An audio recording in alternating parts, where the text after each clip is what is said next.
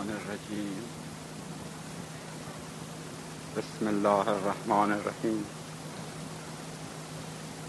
الحمد لله الذي هدانا للإيمان والصلاة والسلام على أصل العرفان ومحل الشهود والإيغان. سيدنا ونبينا أبي القاسم محمد صلى الله عليه وآله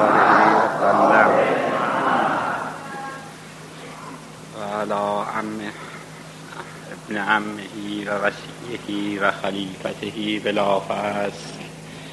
علي بن أبي طالب عليه السلام وأحد عشر أولاده عليه السلام عليهم السلام.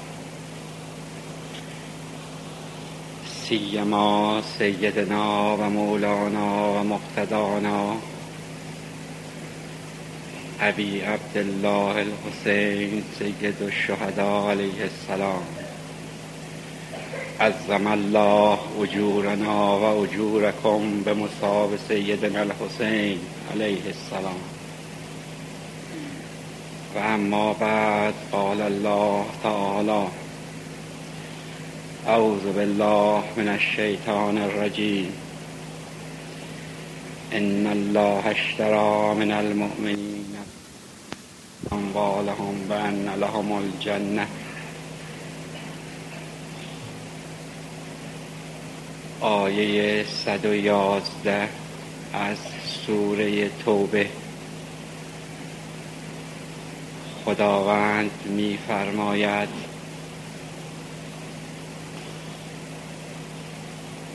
که خداوند می‌خرد جان و مال مؤمنین را و در قبال آن بهشت خود را به آنها عنایت می کند شعن نزول آیه بیعت عقبه ثانی هست. عقبه در لغت به معنی راه پرپیچ و خم گفته می شود. راه سخت و صعب و دشوار و یا به عبارت دیگر به گردن عقبه گفته می شود در بین راه مکه و منا عقبه وجود دارد. گردنه است که در محل اون گردنه مسجدی وجود داره که در محل اون مسجد کسانی که مناسک حج رو انجام می‌دهند رمی جمره رو انجام می‌دهند. در سال سیزدهم بعثت که هفتاد و پنج نفر از اهالی یسرب که بعدا به مدینت و نبی معروف شد. و بالاخره به طور خلاصه مدینه نامیده شد که در حال حاضر هم مدینه گفته می شود برای انجام مناسک حج برای انجام مراسمی آمده بودند. در اونجا پیامبر اونها رو با شرایطی دعوت به اسلام کرد. شرایط چه بود؟ شرایط شرایط مذکور در آیه‌ای بود که در آغاز عرایزم خدمتتون عرض شد. که اونها جان و مال خودشون رو در راه خدا بدهند و خداوند نیز در قبال اون و بهشت خودش رو جنت اللقاء خودش رو به اونها عرضه کنه. که این بیعت بیعت ایمانی بود بیعت خاصه بود بیعت ایمانی بود که حضرت از آنها گرفتند. که البته این بیعت رو خود پیامبر نگرفتند و مأموریت دادند به عموی خودشون عباس که این بیعت رو از اونها بگیرند.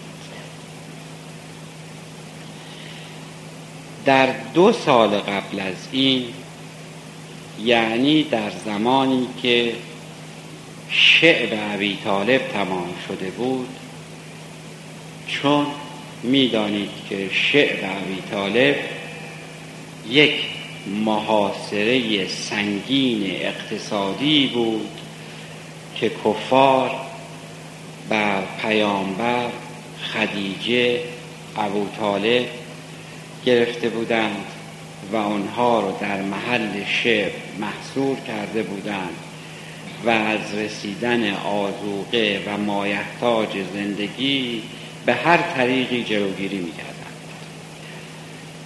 به حدی در این شعب عبی طالب و در قضیه شعب بر پیامبر و همراهان سخت گذشت که می نویسند خدیجه که از تجار بود و ثروت بسیاری داشت. ثروت خودش رو به طور کلی در قضیه شعب عبی طالب از دست داد و تمام شد. ولی خم به ابرو نیاورد در مقابل پیامبر همه چیز خودش داد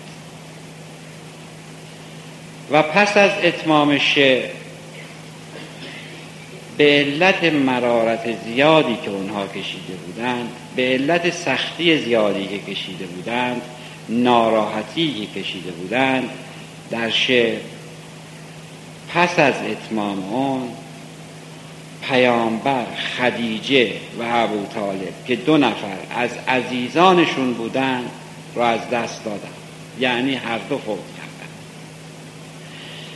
و این داستان یعنی فوت خدیجه و ابو طالب برای پیامبر بسیار سخت و ناگوار به طوری که چهره پیامبر مدتها غمگین و ناراحت و افسرده بود. تا اینکه همونطور که عرض کردم اون بیعت اول که معروف شد به بیعت عقبه ثانی در سال سیزدهم بعثت و پس از اتمام شعر در سال یازدهم بعثت پس از اتمام شعر پیامبر به مکه تشریف فرما شدند و در مکه ای از یسرب یا مدینه به مکه آمده بودند که حضرت بنا به اقتضای حال اونها اسلام رو به اونها عرضه کردند که از میان افرادی که از یسرب آمده بودند فقط شش نفر قبول اسلام کردند. در این بیعت و در قبولی اسلام این شش نفر حضرت شرایطشون با شرایط بیعتی که عقبه بیعت عقبه ثانی بود تفاوت کرده بود. در بیعت عقبه اولا که در سال یازدهم بعثت انجام شد حضرت از آنها بیعت گرفتند به شش شرط. شرط اول اقرار به وحدانیت خدا. دیگر از شروط این که فرزندان خود رو زنده به گور نکنند زنا نکنند. اعمال خلاف دیگری که آمده قتل نکنند انجام ندن در بیعت اولی وعده بهشت به اونها داده شده بود و اونها هم جان و مال خودشون رو داده بودن. ولی در این بیعت صحبت از جان و مال نبود و متقابلا پیامبر هم وعده بهشت به اونها ندادند فقط فرمودند که من در مقابل بیعتی که از شما می‌گیرم برای آمرزش گناهان شما از خداوند تقاضای بخشش می‌کنم. و امید اون رو دارم که خداوند این استغفار رو قبول کند قبول بفرماید و گناهان شما رو ببخشد.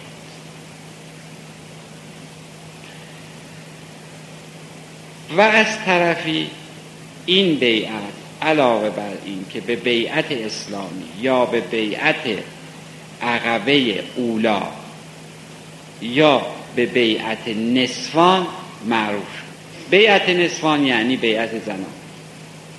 پیامبر از زنان به این ترتیب بیعت می گرفتن که چون نامحرم بودند و نبایستی که دست نامحرم یعنی مرد نام مردی که به زنی نامحرم هست نبایستی که به پوست بدنش به او اصابت بکنه.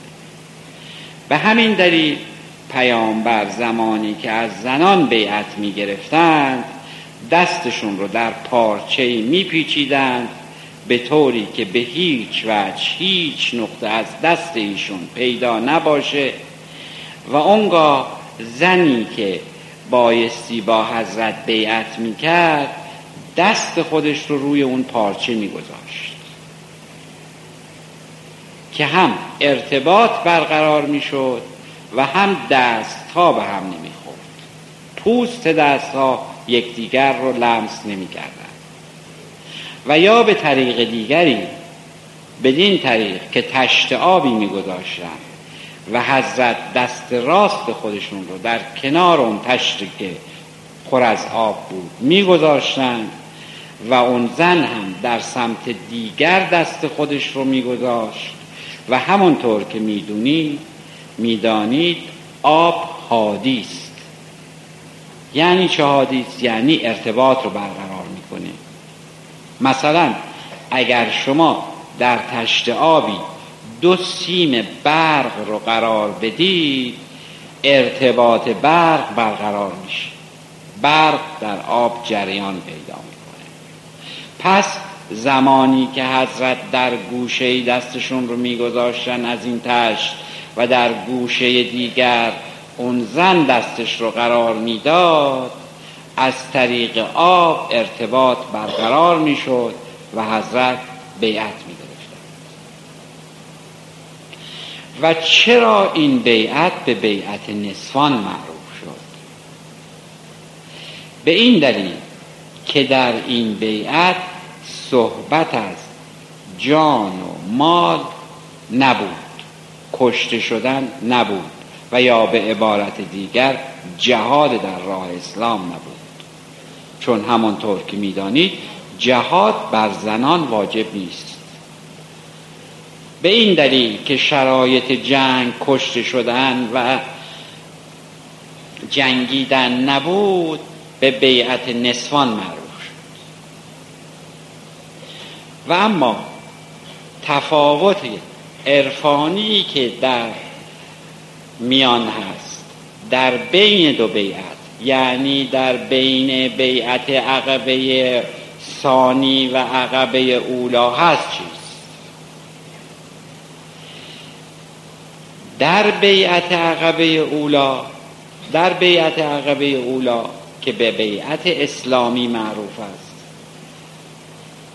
پیامبر همونطور که عرض کردم مسئله جان رو جزء شروط قرار ندادند و در مقابل مسئله بهش رو هم به طور مستقیم قرار ندادند ولی در بیعت عقبه ثانی مسئله کشته شدن در راه اسلام و یا به عبارت دیگر فروختن جان به خداوند مطرح بود. و فروختن جان در راه خداوند مطرح بود و این طرح مسئله عرفانی قضیه رو مطرح می‌کرد که انسان در راه خدا از همه چیز خودش بایستی بگذره. از جان و مال. که بیعت عقبه ثانی به بیعت ایمانی هم معروف شد. و در تمام ادیان ورود به دین یک شرایطی داشت که اون شرایط رو بایستی انجام می‌دادن. مثلا زمانی که یحیی افرادی که به حضورش می آمدند برای ورود به دین به اونها قسل تعمید می‌داد.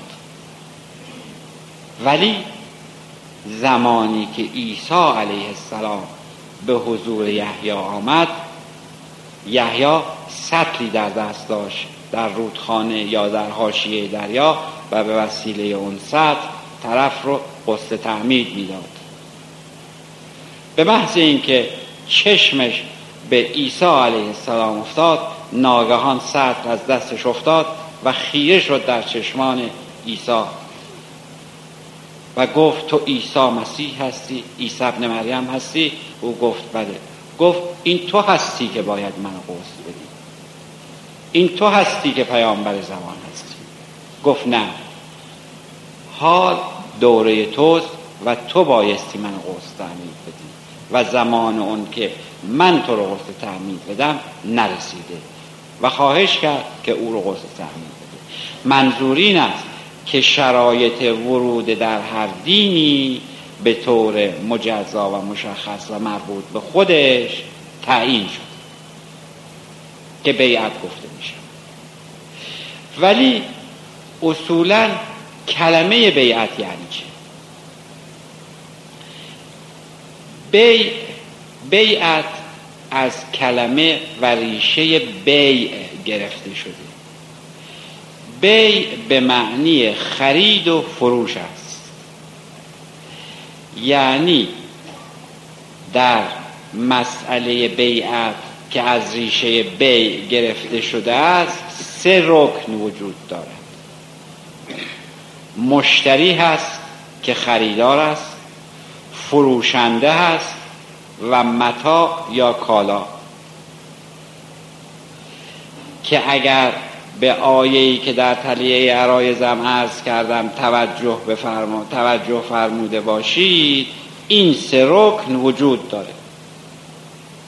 خریدار خداوند است. فروشنده شخصی است که وارد دین می شود توسط پیامبر. و متایی که معامله می شود جان است. و این بیعت قبل از این هم یعنی قبل از اینکه وارد دین اسلام بشوند یا وارد ادیان بشوند قبلا هم خداوند از بندگان خودش این بیعت رو گرفته. کی در روز الست در روز ازل در روزی که بندگان خودش را آفرید. روزی که خداوند خواست بندگان رو بیافریند و به این دنیا بیاورد میفرماید که الستو به رب بکن آیا من خدای شما نیستم؟ و در جواب بندگان عرض می کنند که چرا تو خدای ما هستی؟ و بدین ترتیب عهد و پیمان بین آنها و خداوند سته می و آنها به این عالم پا می‌گذارند و این بیعت بیعت تکوینی هم گفته می شود. البته ناگفته نماند که متاسفانه با کمال تأسف. بعضی از خلفا مثل خلف بنی عباس یا بنی امیه به اشتباه و به غلط این کار رو می که حق انجام چنین کاری رو نداشتن پیامبر زمانی که بیعت می گرفت از شخص در لحظه ای که عهد و پیمان می بست در زمانی که شروط خودش رو به او اعلام می کرد در آن زمان پیامبر خودش نبود که بیعت می گرفت این خداوند بود که بیعت می گرفت در آن لحظه بیعت گرفتن پیامبر در خداوند فانی شده بود فانی در حق بود و در حقیقت دست پیامبر دست خدا بود.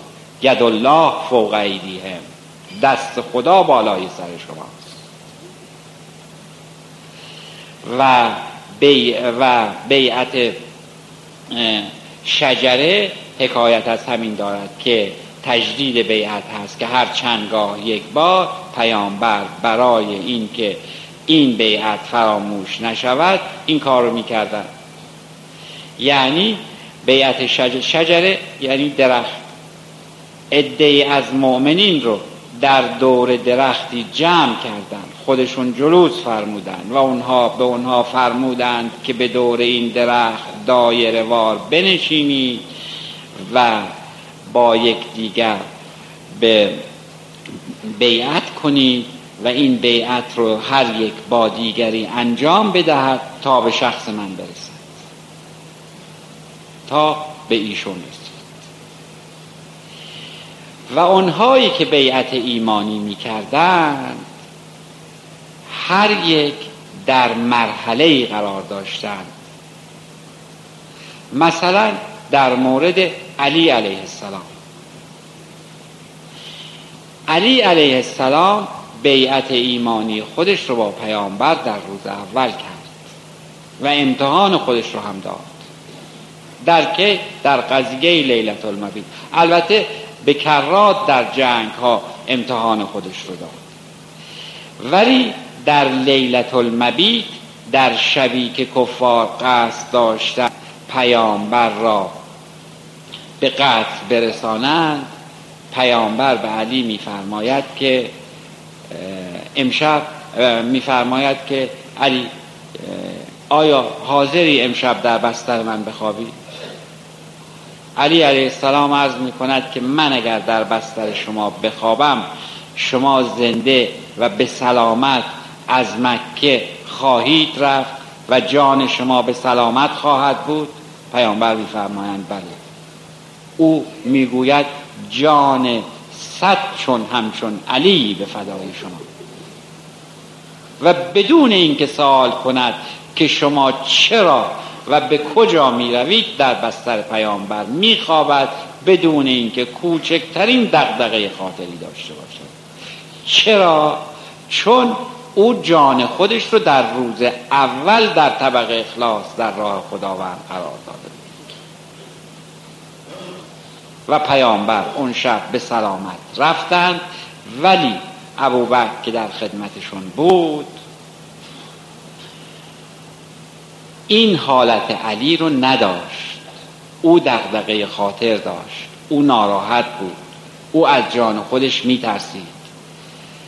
کما اینکه وقتی آمدند و در بستر دیدند که علی نیست از علی سراغ پیغمبر رو گرفتند علی علیه السلام فرمود برید از خودش سوال کنید. من که با شما هستم اینجا هستم. از خود پیامبر سوال کنید کجا؟ اونها به دنبال اسب جای پای اسب پیامبر حرکت کردند و رفتند تا به قار رسیدند. او که سخت وحشت زده بود و می ترسید که در داخل این قار حمله کنند او و پیامبر رو به قتل برسانند. زروان قلب شدید شده بود رنگ پریده بود ناراحت بود متوحش بود و نمی‌دانست چه بکنند حضرت حالت او رو درک کردن. حالت او طوری بود که نزدیک بود به قول امروز سکته کن ولی در همون لحظه خداوند ترتیبی داد که تارنکه بود در جلو قار تاری بتند که هر کس از اونجا رد می شود تصور کند که ماها و سالهاست کسی وارد این قار نشد. در داخل قار هم پیامبر به او فرمودند که سمت راست خودت رو نگاه سمت راست خودش رو نگاه کرد دید شتی است و در آن شط قایقی است آماده و برای حرکت آنها در دریا. فرمودند سمت چپ خودت رو نگاه کن. سمت چپ خودش رو نگاه کرد. دیدند که دو اسب راهوار آماده برای اینکه حضرت و او حرکت کنند و به وسیله اصل خودشون رو از معرکه دور کنند در این هنگام سکینه قلبیه بر او نازل شد. برای او سکینه قلبیه آمد و آرام شد. ولی این تفاوت بین علی و او وجود داشت. و در بین انبیا و اولیا و پیامبران هم این تفاوت حال وجود داشت. چرا چگونه؟ بدین ترتیب که موسی علیه السلام زمانی که خواست وارد وادی ایمن بشود کفش ها و یا به عبارت دیگر نعلین خودش را از پا در نیاورد.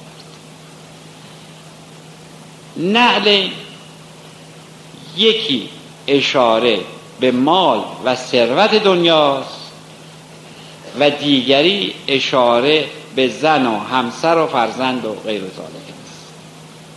و همانطور که می‌دانید موسی دارای زن و همسر و فرزند و خدم و حشم و گوسفندان زیادی بود و علاقه زیادی داشت به اونها. وقتی که وارد وادی ایمن شد نعلین خودش را از پا در نیاورد. ندا رسید که ای موسی زمانی که به حضور ما میایی نعلین خودت را از پا در آور و بدون نعلین به حضور بیا. او توجه نداشت که در آن لحظه بایستی نعلین خودش را از پا در بیاورد و یا به عبارت دیگر ترک تعلقات دنیوی بکند. او نعلین را از پا در آورد طبق امر خداوند و به حضور رسید ولی در مقابل رسول خدا محمد ابن عبدالله صلی الله علیه و آله و سلم در شب معراج زمانی که خواست به حضور برسد به محض اینکه به حضور رسید نعلین خودش را از پا در آورد و با پای برهنه خواست وارد شد. ندا رسید که ای محمد نعلین خودت رو به پا کن که گرد نعلین تو افتخار عرش ماست. پیامبر اطاعت کرد نعلین رو به پا کرد و به حضور رفت. خداوند میفرماید انا و انت من هستم و تو. من دنیا و اون چی که در او هست برای تو خلق کردم. پیامبر در جواب عرض می کند انت و انا تو هستی و من ادب می کند. اول نام خداوند رو می آورد. انت و انا تو هستی و من. من از دنیا و اون چی که در او هست که فرمودی برای تو خلق کردم. گذشتم برای لقاء تو و دیدار تو و عشق عشق ورزیدن تو. این تفاوت حالاتی بود که بین اینها وجود داشت. و در بین مؤمنین و مسلمین و عبادت کنندگان هم این حالات و این تفاوت ها وجود داشت. و یا به عبارت دیگر همانطور که علی علیه السلام در نهج البلاغه اینها رو به سه گروه تقسیم کرد. همانطور که بندگان خدا و عبادت کنندگان رو به سه گروه تقسیم کرد جنت خداوند رو هم به سه گروه علی علیه السلام میفرماید گروهی هستند که خداوند رو از ترس جهنم عبادت می کنند اینها مزدوران و بردگانند. گروهی هستند که خداوند رو به طمع بهشت و پور و قلمان عبادت می کنند اینها تاجرانند. گروهی هستند که خداوند رو فقط به خاطر خودش عبادت می‌کنند و به خاطر لقاء خودش و به خاطر وسال خودش و بدون چشم داشت به بهشت او و هور و غلمان او. اینها احرار و آزادگانند که این سه گروه بنا به عبادتی که می کنند هر یک لیاقت یکی از این مراحل بهشت دارند گروهی لیاقت پایین ترین مرتبه رو دارند گروه لیاقت مرتبه دیگه و احرار یا آزادگان که خداوند رو به خاطر خودش عبادت می‌کنند لیاقت جنت اللقاء رو دارند یعنی جنت اللقاء یعنی جنت خود خداوند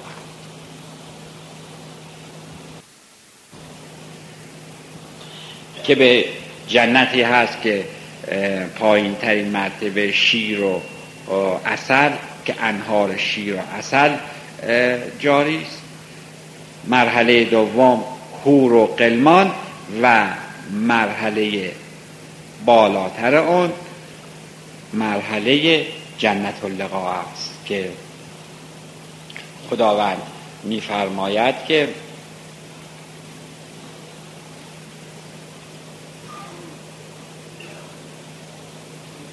یا ایتها النفس المطمئنه ارجعی الى ربک راضیت مرزیه فتخلی فی عبادی جنتی.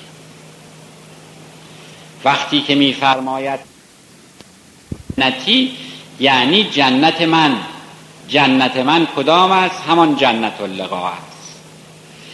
کی می توانند وارد اون جنت اللقا بشوند؟ زمانی که در کلاه فقر می باید سه ترک ترک دنیا ترک عقبا ترک ترک.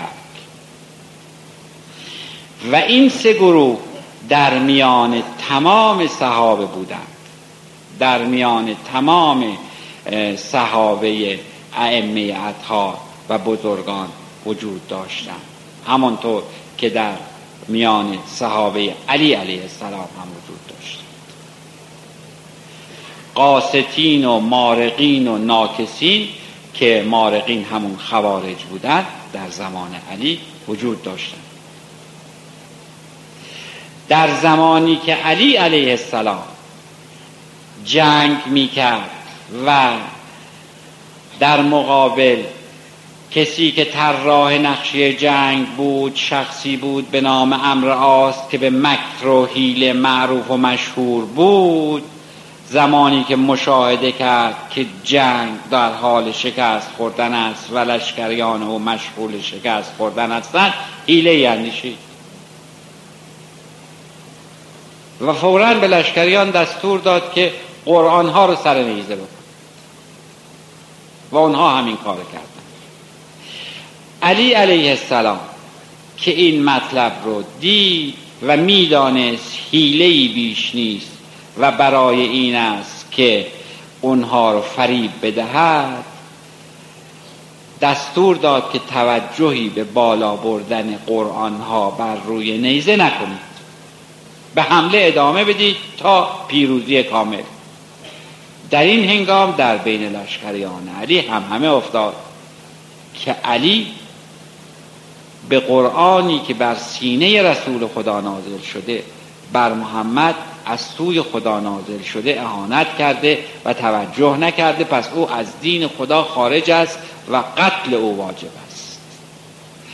در حالی که حقیقت قرآن علی بود قرآن ناطق علی بود علی علیه السلام میفرماید تمام قرآن در سوره حمد و سوره حمد در بسم الله الرحمن الرحیم آن و بسم الله الرحمن الرحیم آن در بای بسم الله و بای بسم الله در نقطه زیر بای بسم الله است و انا نقطه تحت بای بسم الله. علی علیه السلام میفرماید من نقطه زیر بای بسم الله سوره حمد هستم. او زمانی که چنین فرمایشی رو میفرماید ادهی به حرف او گوش نمی کنند و قصد قتل او رو می‌کنند و بدین ترتیب جنگ رو هم میبازند و از طرفی خوارج یا مارقی قصد قتل او رو هم می‌کنند در حالی که مردمانی بودند بسیار عابد بسیار زاهد اهل عبادت که حتی می نویسند قاتل علی علیه السلام ابن ملجم نماز شب می خوند و او قتل علی رو عبادت و خدمت به اسلام می دانست قتل کی؟ قتل وسیع پیامبر. قتل کسی که دارای ولایت کلیه شد در عید قدیر خود. ابن ملجم این چنین و اصحابش و یارانش و کسانی که با او بودند این چنین در مورد علی فکر می‌کردند. و در مورد دیگر اصحاب هم در مورد دیگر ائمه هم اصحابشون به این سه گروه تقسیم می در مورد حسین ابن علی علیه السلام هم این سه گروه وجود داشتند. با عقاید مختلف و سلیقه های متفاوت که هر یک به گونه ای فکر می‌کردند. و توجه نداشتند که اون چه امام میفرماید اون مهم است و اون باید انجام بشود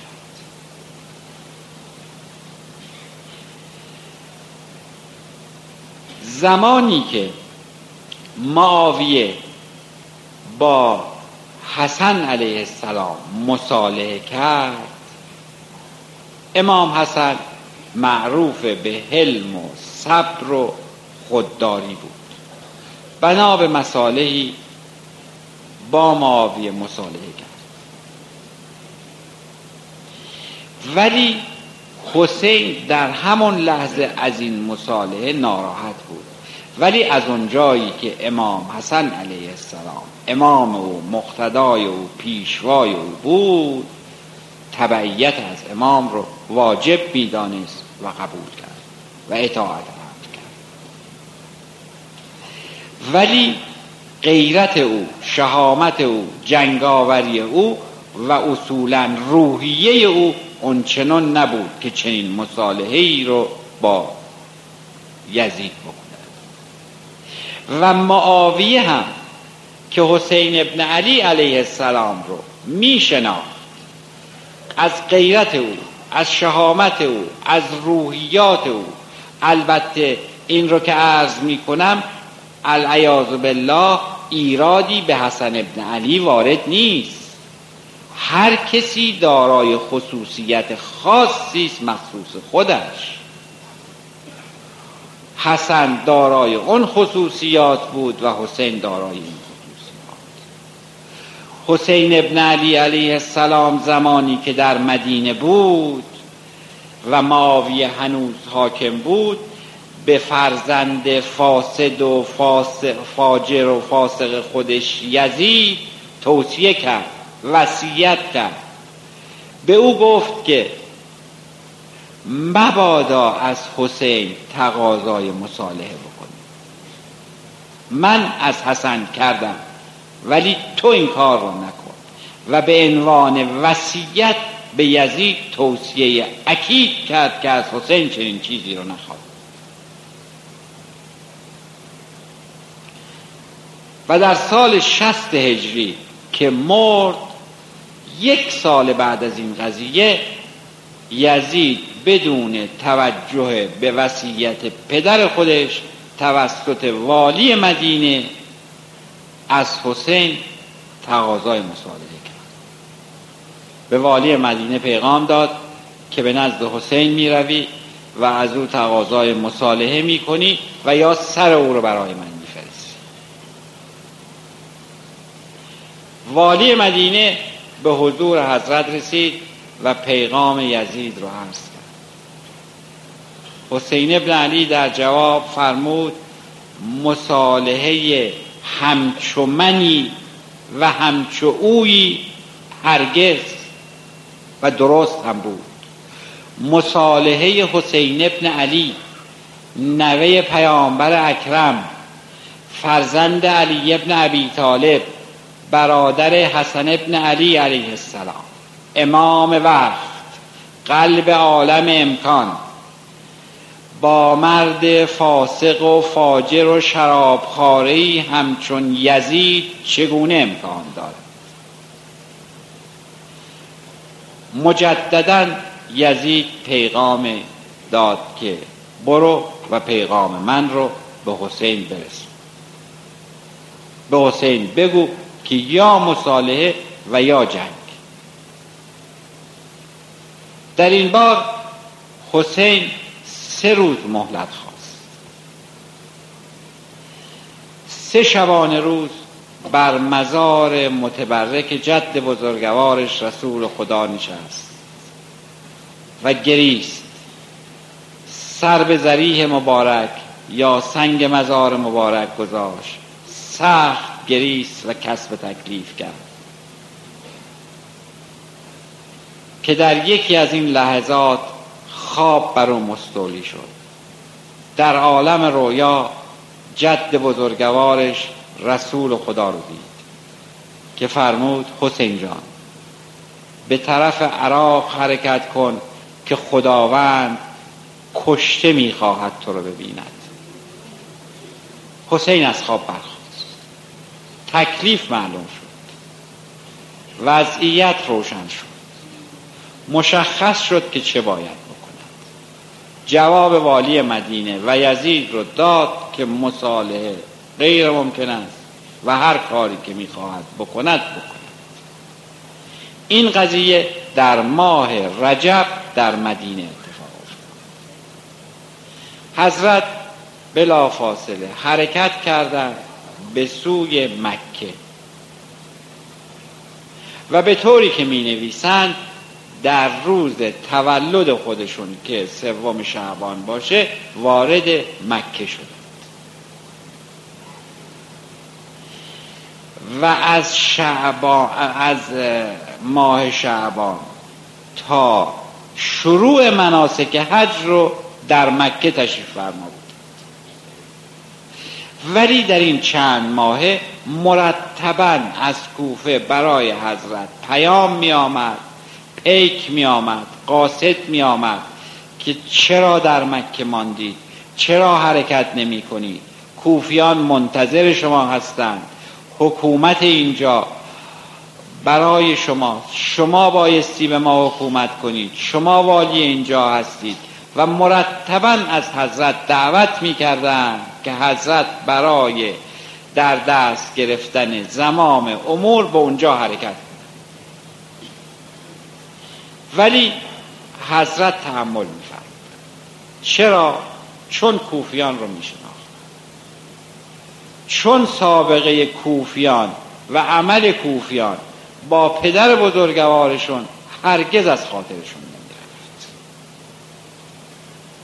و بالاخره مراسم حج نزدیک شد. حضرت تصمیم گرفتن که مناسک حج رو انجام بدن و طبق خوابی که دیدن و جد بزرگوارشون در خواب به ایشون امر کرده امر فرموده به سمت عراق حرکت کن. مناسک که شروع شد حضرت محرم شدن و مناسک رو رو به انجام شد. از طرفی دشمنان یعنی قوای یزید محرم شدند ولی چه احرامی؟ احرامی که در زیر لباس احرام مسلح به سلاح شده بودند که خون حسین ابن علی رو در مسجد الحرام بریزن. چون یزید عقیده و ایمانی نداشت اعتقادی نداشت. برای او فرق می کرد که خون حسین ابن علی در کجا ریخته بشه. برای او مهم نبود که در مسجد الحرام چون مسجد الحرام همونطور که از اسم مستفاد میشه یک سری اعمال در محدوده اونجا حرام است. از جمله قتل نفس کشتن انسان. از طرفی حسین ابن علی جاسوس هایی داشتن که خبرها رو براشون می آوردن برای حضرت خبر آوردن که عده از یاران یزید در زیر لباس احرام مسلح به سلاح هستند و قصد دارند که خون شما رو در حرم بریزن ولی حسین ابن علی کسی بود که پرچمدار اسلام بود. بایستی قوانین اسلامی رو طابق و نعل به نعل اجرا می کرد به همین دلیل ترک مناسک حج کرد. ترجیح داد که حرمت خانه حفظ بشه و خون او ریخته نشه و حرمت حفظ بشه. ولی این دلیل بر این نبود که از کشته شدن بترسه. چرا؟ به دلیل اینکه در روز آشورا این مسئله رو ثابت کردن است. سه گروه یارانی که قبلا عرض کردم که هر یک به طمعی آمده بودن وجود داشت. ادهی ادامه اعمال دادن. یعنی مناسک حج رو ادامه دادن. گفتن ما روش پیامبر رو عمل می‌کنیم مناسک حج رو انجام میدیم تا به آخر هم مراسم رو انجام خواهیم داد. ادهی تومار بر علیه حسین امضا کردن همونطور که برای علی تومار امضا کردند زمانی که قرآن ها رو بر سر نیزه بردند و علی گفت حمله کنید. تومار امضا کردند که علی از دین رسول خدا خارج شده. ادهی هم برای حسین تومار امضا کردند که حسین از دین جدش خارج شده. و مناسکی رو که هر سال محمد ابن عبدالله جد بزرگوارش انجام می‌داد انجام نداده در موقع انجام آن ترک کرد و پشت کرد و حرکت ادهی هم او را همراهی کردن در حالی که حج واقعی حجی بود که حسین انجام داد. و قربانی اون هم خودش بود که در قرآن هم آمد. و حدیثی است منقول از امام رضا علیه السلام که میفرماید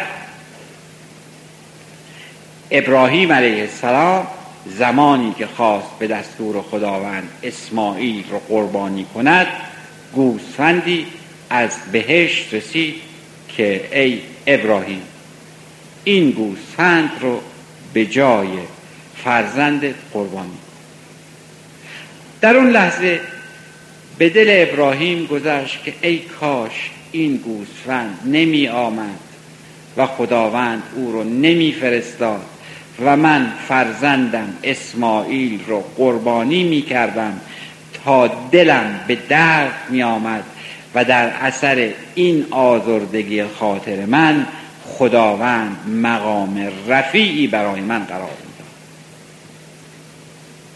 در این هنگام خداوند ندا داد که ای ابراهیم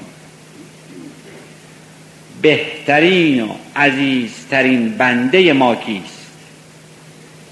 ابراهیم عرض کرد عزیزترین و بهترین بنده تو حبیب تو محمد است.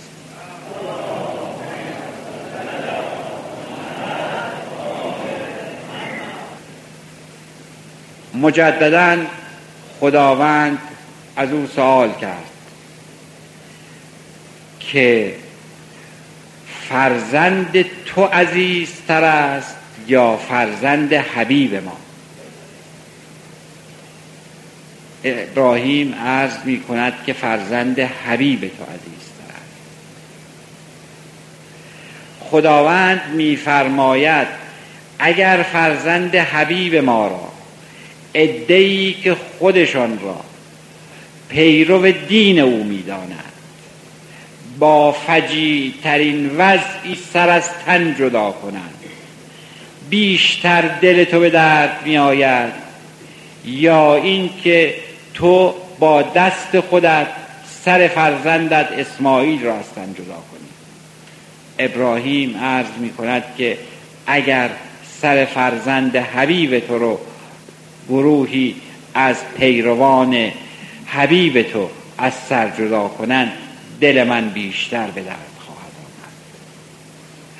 خداوند میفرماید که ای ابراهیم روزی خواهد آمد که گروهی که خود رو پیرو حبیب ما محمد می‌دانند سر فرزند او را از تن جدا می کنند در نهایت بیرحمی و خون او را به زمین می ریزند و هیچ گونه توجهی به این نمی کنند که این فرزند حبیب ما محمد است در این هنگام ابراهیم دلش به درد میاد و اشک میریزه و گریه می‌کنه. ندا میاد و خداوند میفرماید که ما برای این آزرد خاطری تو و دردی که در دل تو نشست و اشکی که به خاطر فرزند حبیب ما ریختی مقامی رفیع برای تو قرار داشت که این قربانی همانطور که خداوند فرمود قربانی همین کسانی شد که با حسین از مکه حرکت کردند و دعوت او رو لبیک گفتند و تلبیه گویان تا زمین کربلا او رو همراهی کردند. و در حقیقت حج واقعی رو اونها انجام دادند چرا؟ به دلیل اینکه تلبیه گفتند و اونهایی که موندند خانه گل رو تواف کردند ولی اونهایی که با حسین به کربلا رفتند و در آشورا شهید شدند تواف خانه دل کردند چون در آن هنگام دل حسین ابن علی محل خدا بود. قلب المؤمن بیت الله که قلب حسین ابن علی محل خدا بود. چون ولی وقت بود و خدا در قلب او بود و اینها تواف خانه قلب علی قلب حسین رو کردند که خدا در آن وجود داد پس اونها تواف خانه دل کردند. و اونها تواف خانه گل و به این ترتیب به خودشون ادامه دادند اونها به مناسک حجشون و اینها به راه مناسک حج دل حسین ابن تا اینکه رسیدند به جایی که لشکر خور هم نزدیک اونها رسید لشکر خور سایه به سایه در کنار حسین ابن علی حرکت می‌کرد. همینطور که به جلو می‌رفتند و حرکت می‌کردند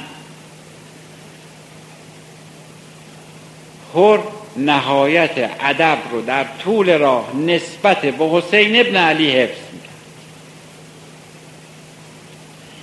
ولی ناگاه پیکی آمد. قاصدی آمد. قاصدی آمد.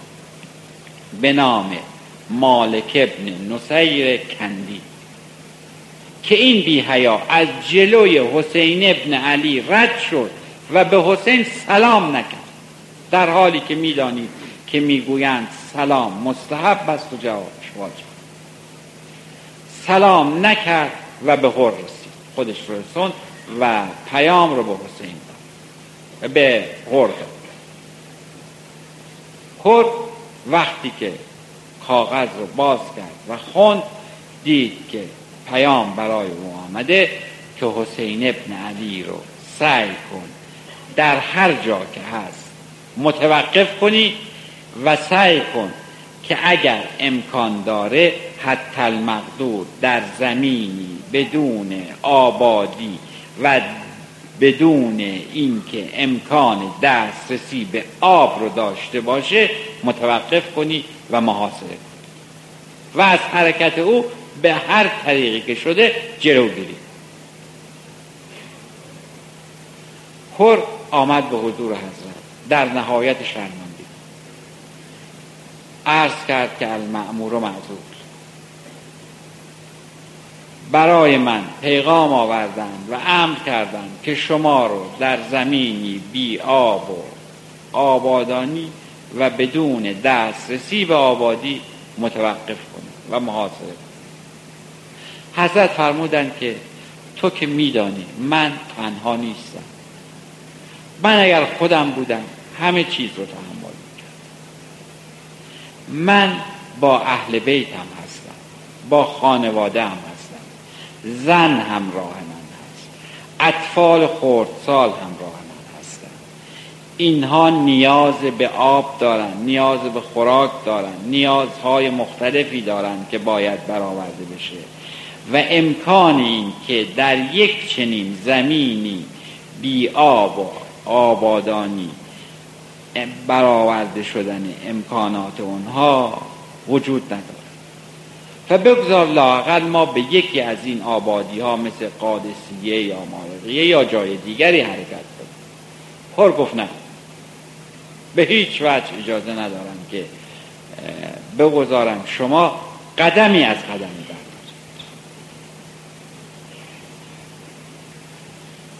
حضرت در این هنگام متغیر شدند و فرمودند برو که مادرت به عزایت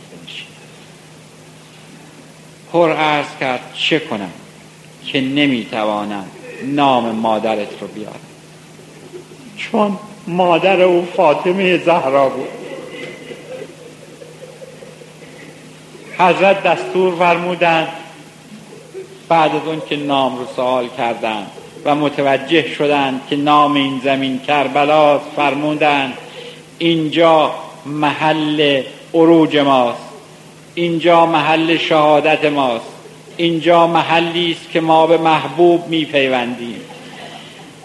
دستور فرمودند که بارها رو به زمین بگذارید خیمه ها رو بزنید و دستور فرمودند که قبل از آن که خیمه ها زده بشه در پشت خیمه ها خندقی کنده بشه و داخل اون خندق خار و خاشاک زیادی ریخته بشه چرا به دلیل اینکه همانطور که عرض کردم حسین ابن علی بسیار غیرتی بود. و این احتیاط رو می‌کردند که مبادا در شب وقت یا بی ناهنگام از پشت دشمن حمله کنه.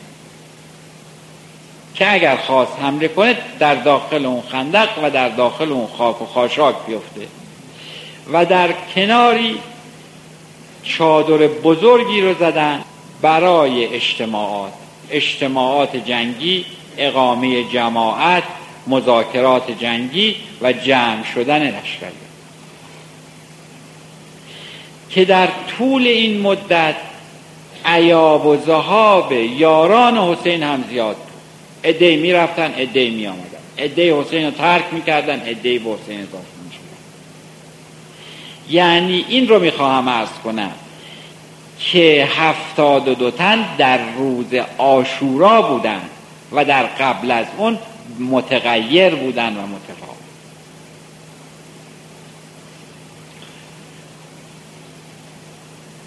خیمه ها زده شد خیمه اهل بیت مشخص شد خیمه جنگی مشخص شد حضرت دستورات لازم رو برای تمام کارها صادر فرمودند.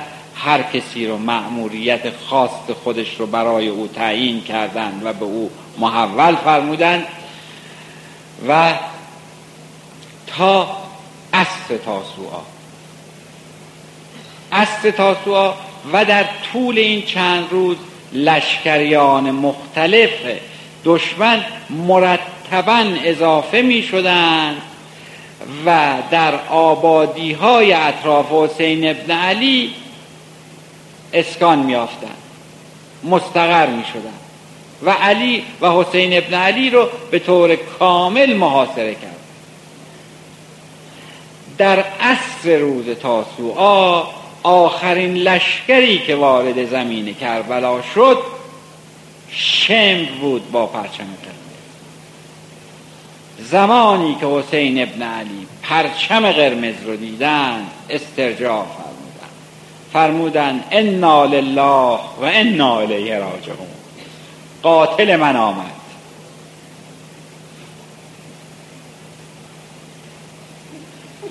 شم که فرمانده یکی از لشکریان بود در ذهن حامل پیامی هم بود برای ابن که اگر قادر نیستی و شهامت این رو نداری که جنگ رو شروع کنی فرمانده کل قوا رو به دیگری واگذار.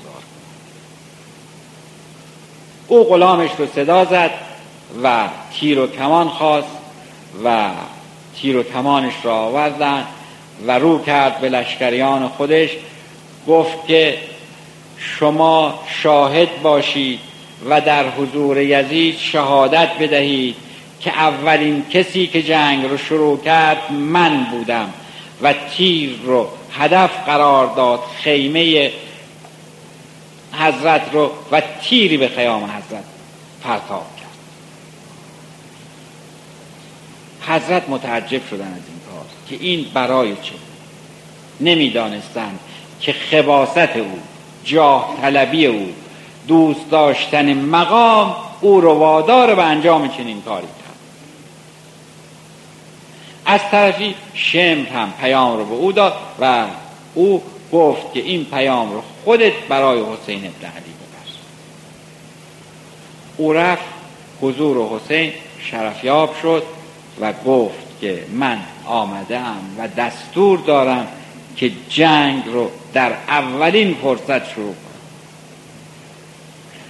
حضرت فرمودند که من هنوز ترتیب کاملی برای اهل بیت خودم ندادم. هنوز کارهای لازمی دارم و دایهی دارم. او که از امامت و ولایت حسین ابن علی خبر نداشت. ایشون وظایفی داشتن و دایهی داشتن که بایستی به سجاد مرحمت می‌کردن. فرمودن من کارهایی دارم که باید اینها رو انجام بدم و